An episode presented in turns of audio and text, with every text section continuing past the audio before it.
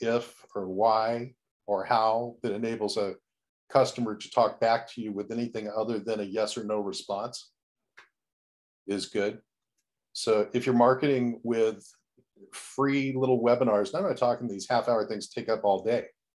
You know, do, do a five minute clip. My God, you know, time is the most expensive commodity we have. it's the most valuable thing you have is time.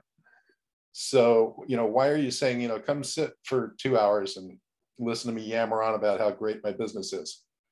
You know, I can tell you that in three minutes. And if you don't like Yo, what is up? This is Christian D. Evans, host of Journey with Christian D. Evans podcast. And I just want to share with you real quick thank you Thank you so much for listening to this podcast. It really means a lot to us, but also our community. And, you know, if you like this, please share this with your friend, your family, a colleague, someone that you don't even like.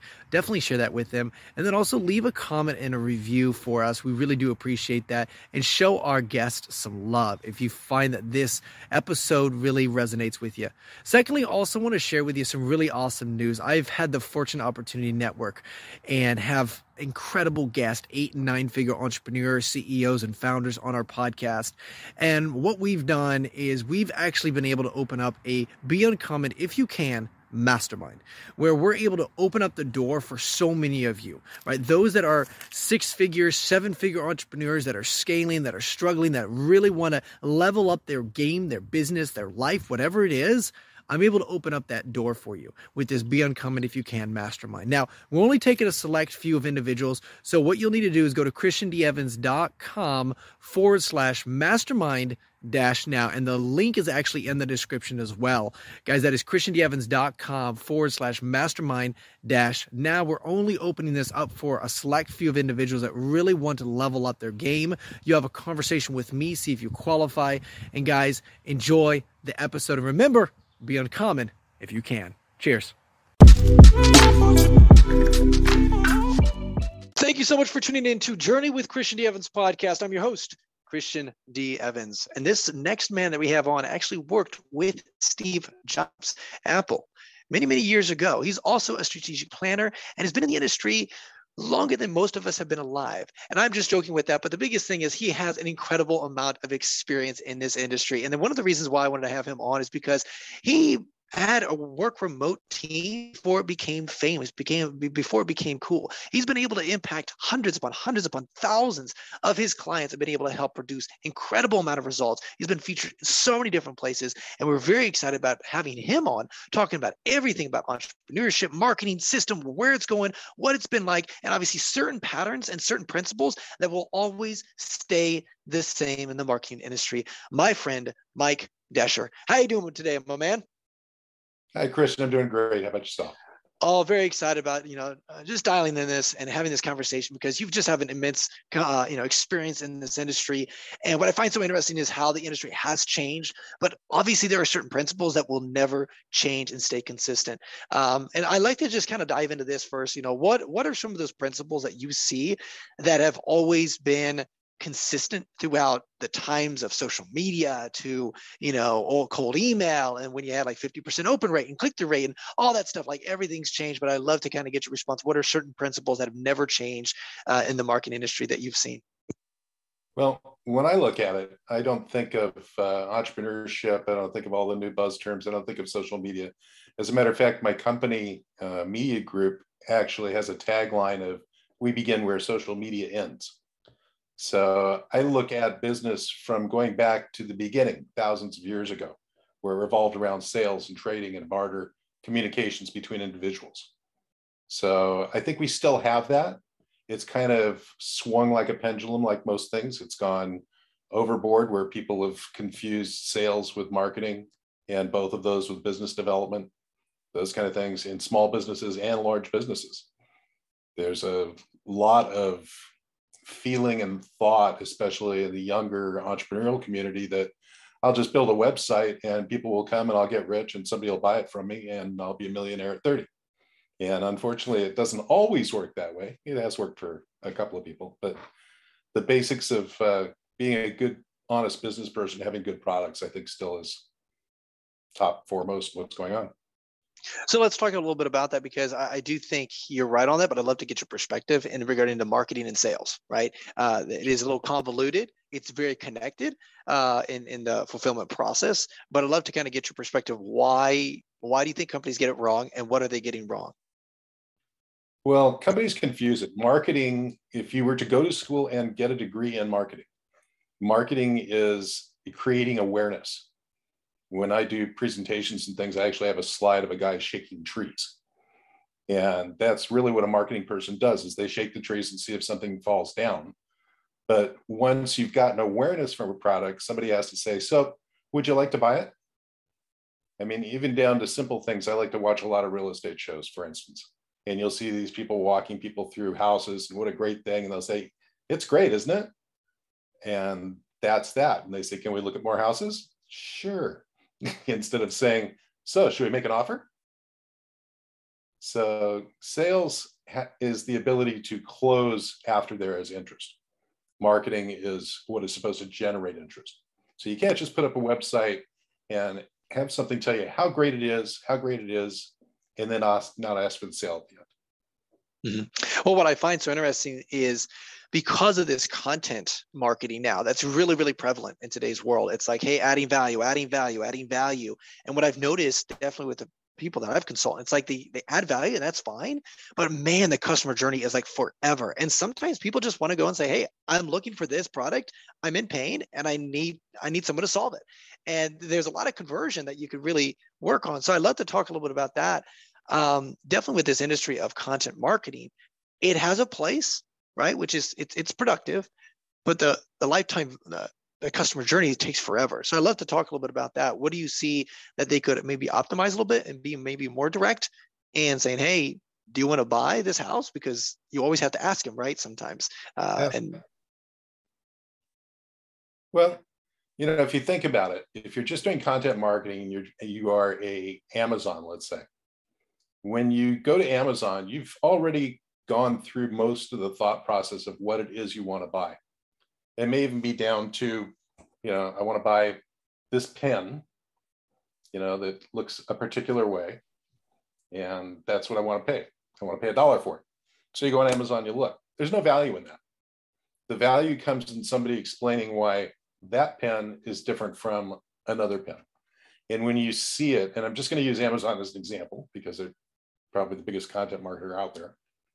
Um, some companies that advertise on Amazon get it right to make sure you're the right customer for the product, and some don't. And when you were talking about adding value, it's those kind of companies that add value. They, t- they tell you why their product is different, why their product is better. I just, for instance, I just bought a roll of tape sight unseen that I didn't need. And I bought it because I was looking for another kind of tape that I can't find in a store anywhere near me. So I have to buy it from Amazon. Otherwise, I would be buying it from a store. And it was a very unusual double sided clear tape out of Japan that comes off and doesn't leave any marks. I thought, oh, I'll try that. So I tried a roll of it and it's phenomenal. But they spent a good deal of time on Amazon explaining exactly how to use it, why you would use it, and a whole lot of time of please don't buy this if you're going to do this with it. It's the wrong product. Buy something else. And I, hmm. that was one of the reasons that actually intrigued me and made me want to buy it because they were adding value to their product. Interesting, interesting. Yeah, because what I found, you know, and something that I, I, was listening to with Jeff Bezos in regards to like obviously having positive and negative reviews, then allows the consumer to basically have that that um, transparency, if you will, about that product, and they get to have that choice and that. Um, it, and what was interesting to see the hear the feedback on it. Uh, oh, we don't want negative reviews. We want, but just positive ones because we want to just push product. Uh, and that almost created more transparency.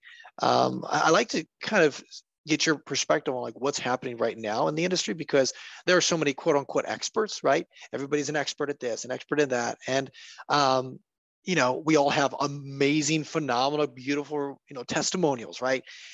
And the thing is, is let me ask you, like, would it almost be more beneficial to have negative testimonials and embrace the negative reviews as well uh, to kind of help grow and build or what, what what are your thoughts on that i think you make a good point on that um, it is a good perspective i think i think people like to hear bad things more than they like to hear good things because you can sort out the bad ones really quickly. You know, I hate this plumber because he never showed up at my house. I found him on the internet, never showed up at my house. People go, oh, well, I want somebody to show up. So immediately you start to discount them until you start reading through those reviews you're talking about. And you might find out it was just that one person that he didn't show up to, but he showed up to 100 more and everybody loved him. So the reviews are really good. Bezos has it right with that. It's great that he's transparent and leaves those open and does that, unlike uh, like Yelp as, as an example, because if you subscribe to Yelp and you pay them thousands of dollars a month, uh, you can take off your bad reviews. So that doesn't allow a lot of transparency. Mm-hmm. So I, I think most people today really want to have information, but I also think they're kind of in a hurry a little bit too much. So they will go and they'll look and they'll read the first review. And if it's great, they'll continue on. And if it's bad, they'll stop. Mm-hmm. So I think some work needs to be done. And I'm not sure if it needs to be done on the platforms side for them requiring their advertisers, their sellers, whoever it may be, to give more information, or if it's something that the entrepreneur themselves needs to learn and understand because online marketing is a completely different thing than what we used to call advertising. Before we had online, you had to find somebody somewhere. You found them in a phone book, you saw a billboard ad, you got it off a little local newspaper, something like that. Mm. So, know, the times are changing, but they're staying the same a little bit too. Yeah, well, because your your whole company is, and I love what you said there. Is your tagline is you are where social media stops, right? So that, that's where you continue the process. Uh, what do you think social media does not um, dial in for their marketing strategy and how you guys are able to kind of facilitate that gap? I think up until recently, up until the pandemic, um, social media did an incredibly poor job of explaining why you would want to do business with a particular company. Uh, they basically used uh, their websites as a forum. And as an example, our company, it's been around 20 years, we never did any social optimization or anything for our website because we used it while we were talking live one on one with customers. So we could show them examples of things, help them work through an idea process. So now, since the pandemic, people have started to have Zoom meetings and Skype meetings and everything else like this. They're doing webinars, they're doing more customer centric activities like they used to do way back when. example is um, I used to work for Apple Computer from 97 till about 2006. Apple didn't have the retail stores in the beginning, but they did in the end. So my group traveled from town to town and did seminars one on one and talked to people about why they needed to be invested in the Apple ecosystem and how we were going to change publishing and digital imaging in the future. Couldn't have done that with websites right before the pandemic. But since we've gotten all these tools to do webinars and things, it's coming back around to value added selling. And I think I think that's great. Well, what I find so interesting about like, you know, that's specifically is like there's that is a new product and a new industry. And so at the beginning, you had to do a lot of training because it was almost like you had to create the demand yourself, right? Nowadays, because there's such massive demand for iPhones and phones and itself, like we see the, the demand for it. Now it's being able to just really like you know and just using it as an example. But now we're able to create another product that's very similar in that regard but just a little bit better and then of course attract them to we don't have to create the demand.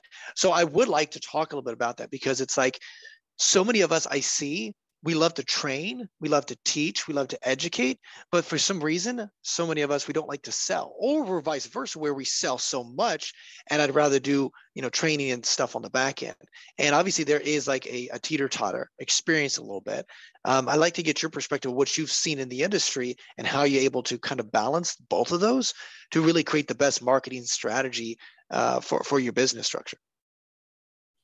Well, the best ones that I've seen are starting to open up again now um, where people can actually talk face to face. So a good part of our business was doing trade shows and conferences, live live events where you'd actually be talking one person to another. Now we've got this hybrid sort of thing, very similar to what's going on with people doing remote working. You know, companies that, that are starting to embrace that. Um, you'll see people doing virtual trade shows and they'll start talking about their product, but they don't a lot of times, and they get back to it again, they don't talk about the value. Why is it different? Why are you different? You know, a lot of times I'll hear people selling, and it drives me a little bit crazy because they'll say, Well, my value is I'm cheaper, or I'm less money than them, or I deliver faster. And I think, so why do I need you? I can go and I can shop myriads of online stores and find what I need and click on it and buy it at the best price. So you add zero value to me. So you talk about value. What is your value? I, I had a meeting uh, years ago at the University of Oregon with an instructor, and I never forget her because she was such a unique individual. But she said, "Mike, so uh, tell me what it is you do." I said, "Oh well, you know, I, I work for Apple Computer, and I came here to talk to you about publishing." And she says, "No, no, no. No. What do you do?" And I was just taken back. I thought, okay, what do I do? All of a sudden, I'm running through my mind. You know, what value do I add? You know, what does she want to hear?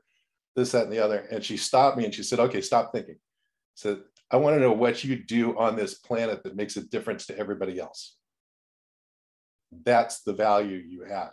And it's yourself or your company or anything like that. So value is important. I don't know if that really answers your question. I think I strayed a little bit, but. No, that that does make sense, and and I really appreciate you saying that because just to kind of go down that that path a little bit, you know, I've been asked that once before, and we so many times we have our identity, you know, and I just talked a little bit about this a second ago, but uh, identity so stuck in like what we do for a living that we almost just assume, oh, they're talking about you know what I do for my career, and the reality is like what what do you do overall, like you know, and then you start really thinking, oh well, you know, I'm I'm I'm a father, I'm a husband, I'm a person, I'm a you know a volunteer. You know, you start realizing I am more than just my my career and so forth. But it is it is a good point that you suggest there. Uh, but also coming back to kind of what we're what we're discussing here. So working remote, people are positioning more toward that. Um, I'm actually very intrigued. In fact, we're going to be doing a training this this Thursday about virtual reality because now that people have been pushed drastically into the online presence, like you said, we're starting to see more coaches, speakers, authors, all that stuff be online. We can work wherever the heck we are going. I do. I've seen even just like the the migration of people living in the city moving further out, and the people that live in suburbs uh, moving even further out, right, in the rural areas. So there's like a lot of things going on. Uh, and of course, we're not in real estate, but I, I love to talk about kind of like what you see in regards to really helping leverage building a good synergy and community in the online space, as well as teamwork. And then also kind of facilitating more of like, hey, how do we integrate the VR world into this? Because that is going to be a, a large player in the future here. Yeah, a lot of, a lot of good questions. Um, it's kind of like when the pandemic happened and people couldn't go into work, the genie was let out of the bottle. Now, like I told you before, we started i started working remotely in 97 and that was primarily a function of working for a major corporation working for apple. Apple didn't care where you worked what you did what your timesheet was punched in. There weren't any timesheets. They just wanted to know are you doing your job? And i think most people when they get a job if they don't know what it is they figure it out pretty quick or they don't have a job. So depending on what it is you either can do it remotely, which a lot of jobs now you can because we're into this technology driven world. We're no longer in the industrial complex or an agrarian complex like we have been in the past. Human beings as a species are growing. So, what we're really selling over the internet and everything else is thought.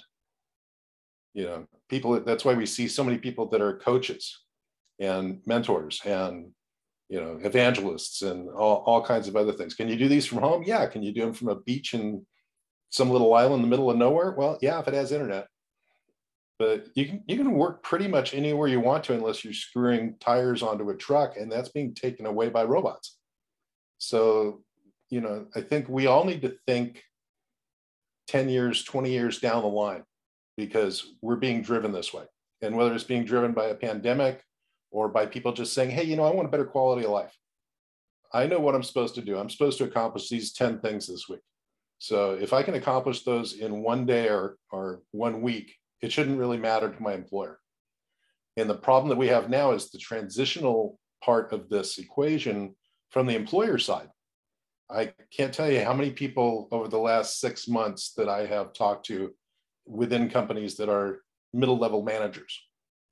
And what it has come down to in the discussions is they don't want their employees to be remote because they think they're going to be out of a job. They suddenly lose the ability to micromanage, which for most of their life, that's what they've done.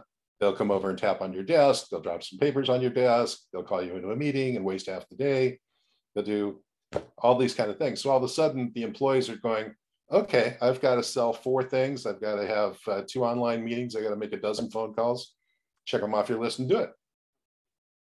So it's a it's a growth pattern. It's a learning pattern. Uh, employees have to learn to manage their time better than they did when they're going into an office because most offices don't care if you're wandering off to the break room or you're talking to somebody in the next cubicle or something like that. A lot of companies now are even kind of hiding behind it and embracing it and saying, you know, oh, well, we need to have interpersonal reaction in the office.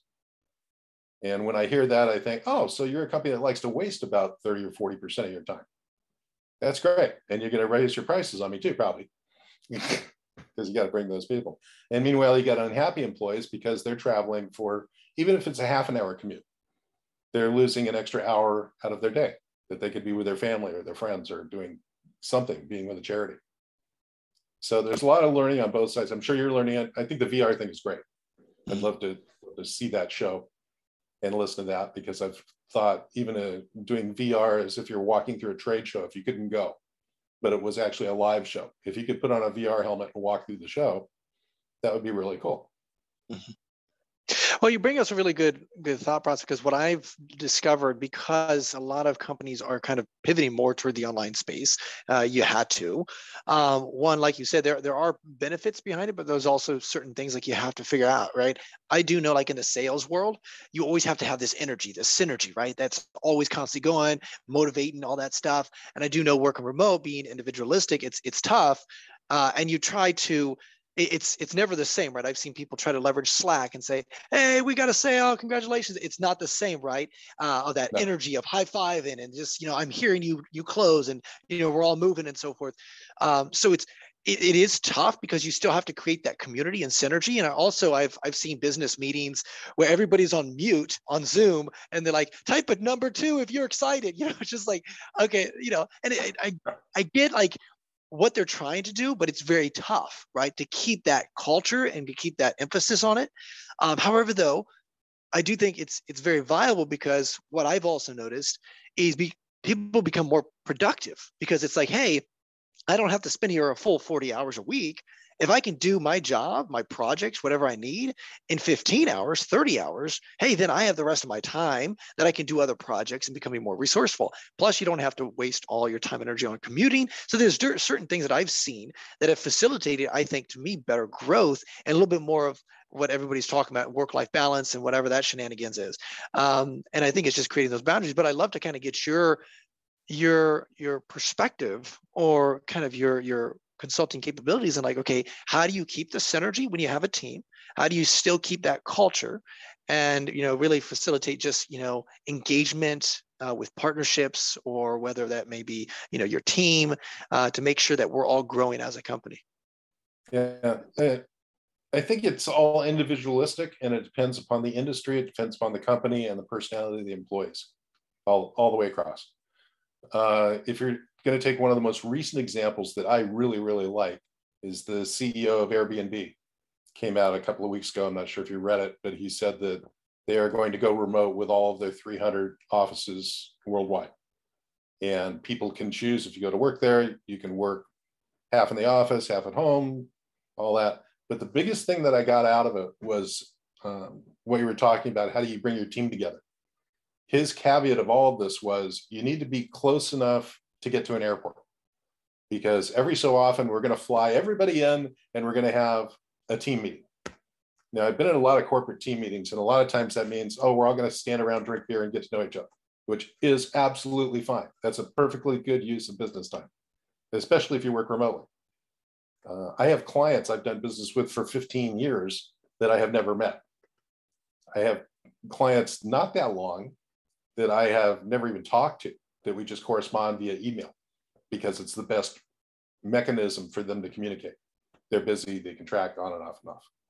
So it's going to come down to training on both sides. It's going to come down to managers, instead of thinking about what their employees are doing, thinking about how their employees are feeling. You know, I got four salesmen and they're all in different parts of the country, and I want to motivate them. I think once a month, I'm going to invite them all up company headquarters and we're going to go play golf or play something, play darts or do whatever that's just out of the office, fun, communicate, and get everything off your chest to your fellow workers and to your boss and being open, being able to listen. It's one of the biggest problems I think in corporate America today is having managers and CEOs and executives actually listening because you find in companies just like in the military or in public office as you rise higher and higher to the top it becomes lonelier and lonelier and you get less and less quality feedback. People don't want to tell the boss no when in reality that's all the boss really wants to hear. So. No you bring up good points on that and i'm just sitting here thinking because see i I find even like like you were saying just a second ago with like virtual reality and how to integrate that in more like a um, kind of a in-person kind of feeling and experience. And I'm always just intrigued because see, it's like it's the same thing with the whole concept of this Zoom and being online. A lot of people were pushed on that not that they wanted to, but they had to. And so they had to really kind of pivot like, oh crap, what are we doing? How are we doing? I know large corporations from JP Morgan, their whole customer service had to go online. Like they had to build a whole infrastructure literally overnight. So unnecessary and um, I shouldn't say unnecessary expenses, right? They were not ready and prepared for it. So, like, I see the same thing, that transformation with the VR, and I do understand personalization. Um, and I think we'll even see a little bit more personalization even further in the customer journey than we're seeing now. Like, yes, on YouTube, I can target people that are in, in, in, real estate. Yes, cool. But we can get even more specific, I think, down in the future once we really start understanding their their patterns and stuff like that, definitely with VR. Um, so I'd love to kind of get your perspective, like, and in regards to like what you're seeing in the marketing industry and how to really integrate that into the the marketing strategies that we have currently. Ooh, that's a big question because what I see is uh, a shotgun approach to marketing happening right now. There used to be a lot of very tailored marketing campaigns, and people would do specific things in specific buckets at specific times. And now I see people marketing all over the place, sometimes for no reason whatsoever. Uh, I've got a guy I'm having a meeting with later this week that sent me an email out of the blue and said, I just want 11 minutes of your time and I'll buy a Chick fil A dinner. Or, and then he sent me another one and said, I'll buy Chick fil A for your whole office. And then he sent me another one and said, Really, I just want 11 minutes if you could answer three questions and then I'll give you 10,000 sales leads. So that kind of broke the bank with me. And I wrote him back and I said, And where are you getting these sales leads? And are they from yesterday? Because otherwise they're no good. And that started a conversation, and we're having a little better conversation because he was marketing improperly. He was marketing to someone that didn't need to be marketed to by somebody that thought they knew about their business but didn't. And I'm sure you get you get these all the time, and I'm sure many of your listeners do too. You have somebody reach out and say, "Well, I know everything about what you're doing, and you know, I think I could really help you by generating 400% more leads for your business than you ever had before." You ever get one of those? All the time, all the time.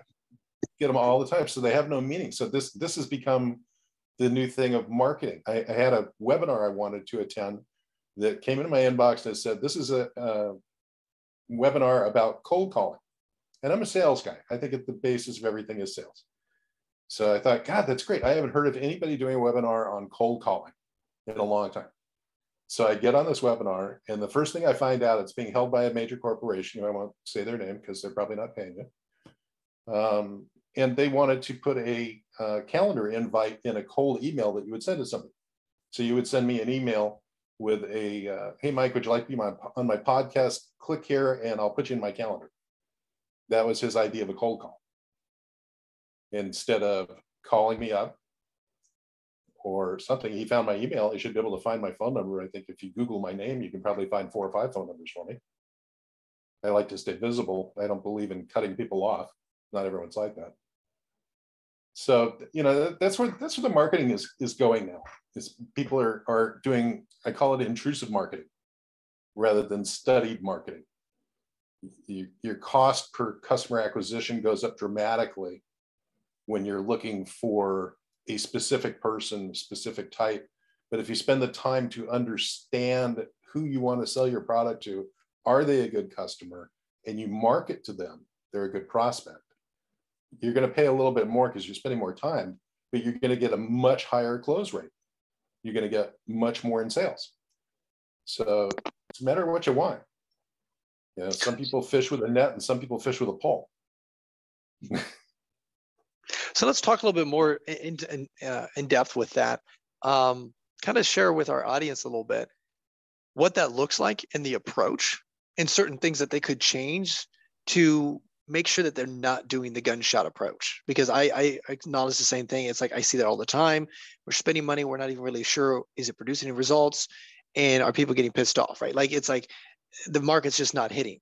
Um, so kind of explain that process a little bit further and say, okay, hey, these are the things that they should be aware of that they need to change. So if like you're doing this, this, and this, hey, you need to stop doing that and and, and switch over to more of uh, that focused, focused kind of sniper-like marketing. Yeah, I, I think uh, first off, every marketing person in the United States at whatever level should go out with one of their salespeople at a given time, preferably the beginning when they come to a company, and watch what their salespeople do. And what they will learn is a very valuable thing that they can use in marketing that's used in sales is asking open-ended questions. So if I was if if I was advertising something looking for customers online, I would say if I had a product that would get you from point A to point B in less than 30 seconds and it's never been on the market before, would you be willing to talk with me? Or how can I better serve your needs? You know, anything that's that's maybe an open-ended type of question that uses if or why or how that enables a customer to talk back to you with anything other than a yes or no response is good. So if you're marketing with free little webinars, I'm not talking these half hour things take up all day. You know, do do a five minute clip. My God, you know, time is the most expensive commodity we have. It's the most valuable thing you have is time. So, you know, why are you saying, you know, come sit for two hours and listen to me yammer on about how great my business is? You know, I can tell you that in three minutes. And if you don't like it, get off, go buy it from somebody else. So, yeah. I love that. I love, you're literally cracking me up because my gosh, I mean, the 90 minute thing, like, come on, guys. And then you're talking, talking, talking, just tell me the offer and let's move on, right? Just, just I mean, I, I, got so much time, and a lot of times I don't even listen to them. It's just like, good night, you know. Anyways, we, we could go on a whole spiel about that, but uh, I appreciate you mentioning that because it's so true. Just five minutes, six minutes, boom, here it is. Um, but I, I just find this so interesting in this conversation because, see, you know, there are so many people that there's like so many holes in these companies. It's like they focus so much on cold acquisition. And the reality then is like, okay, you have like 50 clients. Have you tried any referral system? Have you tried like there's so many different, have you tried selling them, upselling them? Like there's so many different like little holes that I see so many companies just not really, you know, optimizing. And so I'm curious with the companies you've consulted for, like what other other red flags or like small little holes in the bucket that they should be aware of like oh i was not aware that we're losing almost a million dollars in potential revenue because we didn't have another product to upsell because they desired something else and maybe we could do a partnership or you know like there's certain things that are just like easy quick fixes that just have immense value. And i always like to call like high uh, high leveraged activities that the business owner should be thinking about. So you know what have you seen in in your experience um, because we as marketers we love to talk about acquisition acquisition wonderful. But it's like really how to optimize what we have. And a lot of our listeners are business owners and they run you know successful businesses. They want to scale that eight nine figure business. In order to do that you have to optimize every strategy every finger of your business. So I'd love to try to get your uh, get your perspective on that.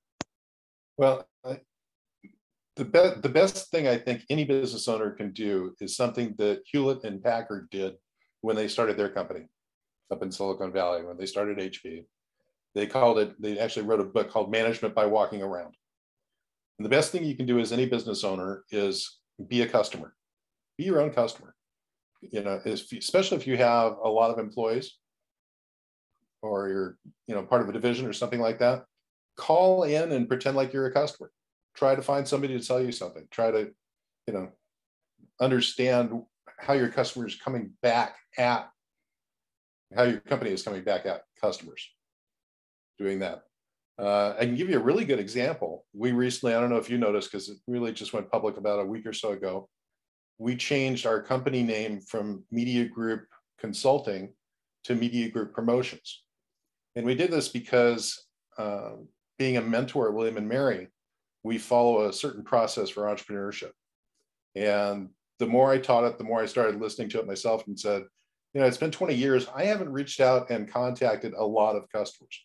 And we will require an MBA student to call 100 customers to find out if their idea is viable. Just call out to 100 people in different kinds of organizations and do that. So I did that.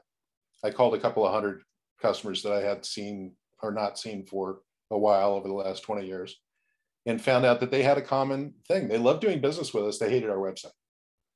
And they hated that our URL had to be mediagroup-consulting.com because it's so long and so weird to type. And what we really do is promotions of all kinds. And we handle those promotions for customers, all kinds of things. So we started looking for a new URL. We changed the website to make it more friendly to people under 30 and uh, kind of went with that but it, if you're talking about finding holes that people don't look for when they're trying to make sales, expand, grow their business, those kind of things, a lot of people overlook the holes in a company. So people will try to sell something to the vice president of marketing or the CEO or the owner or something like that, and they can't ever get an appointment. But they've got a better chance of trying to call in to, say, human resources or call the shipping desk or somebody that never gets talked to. You know, the, the one that's never gets talked to in an organization. I hope somebody's listening to this. You want to call into a major corporation and talk to an executive human being, ask to talk to the CFO because the financial guys never get calls. They always sit there. They'd love to talk to people. They love to talk about the business and just to call them and not sell them, but just say, I've heard about your business and I think it's growing but can you tell me, is it is it growing? Do you like it? So you know, should I do business with you? Should people do business with you? It opens the first door of sales, which is called creating empathy. So you got to get to know people. Yeah, I appreciate bringing this up because I remember uh, I was listening to um, some business owner that he does a lot of like high net worth investing um, you know private investing management and a lot of his colleagues would always fight for the ceo c suite but he said what he did was he actually went one step below and uh, like you know just head of growth head of sales you know those individuals that were still making pretty good money but they weren't the C suite. And what I found so interesting is his resourcefulness, his strategy effectively worked because guess what? They weren't getting hit on all the time, right? So his conversions were just tremendous and he was able to acquire a ton. But I just, I think it's a really good point. What you were saying there is just the strategy is slightly different. So many times we focus on one thing because that's all we're told, but cre- being creative and saying, hey, you know what? There's different ways of looking at a at a, at a, at a you know problem if you will and finding that solution being resourceful in that. Um, man mike I, I, appreciate the conversation. I think this is just awesome. I appreciate the insight that you brought uh, today with our audience here. Um, you know how can our audience reach out to you and and be part of your community and be part of what you've got going on mike? They can reach out to me any way they want to. I'm very visible. They can look on linkedin for mike Doescher and you'll find me. Uh, you can google mediagrouppromotions.com me. Um, many, many ways. You can Google my name and you'll find five pages of different ways to get me. You can find me on Facebook if you want. And guys, uh, those those links will be in the description. And make sure you Google him and make sure you find his cell phone number and call him, cold call him, and see what happens. Now, yeah, no. You know, I, I have a cartoon hanging on my wall right here, and it's of a little guy sitting in a uh, fort with a bunch of people trying to shoot arrows over this fort. And he's sitting at a table in the front. And there's a guy standing at the door of the fort with a Gatling gun. And the caption on the bottom says, Salesman? I don't have time for a salesman. I'm fighting a war here. Brilliant. Brilliant. Why, why wouldn't you have time to talk to salespeople? You know, there's, you should. Yeah. Yeah. I love it. I love it. oh man. I Uh, just, I'll talk to anybody. That's how I found you. Or Yeah, how you yeah, found me. Yeah. exactly. That's one of the reasons why I wanted to have you on because just the immense experience that you've had, uh, you've you've outlasted a lot of marketing ups and downs, and obviously with uh, with you know working with Steve Jobs to you know obviously come into more of that marketing industry to be able to help and im- impact you know thousands upon thousands of your clients. Uh, Mike, is there any last words of wisdom that you'd like to share with our audience before we let you go? Yeah, don't be afraid to talk to strangers. It's good to talk to strangers. Go to a networking meeting once in a while and try not to sell anything. Just shake people's hands and say hello and smile and ask them about what they do. Have interest in others.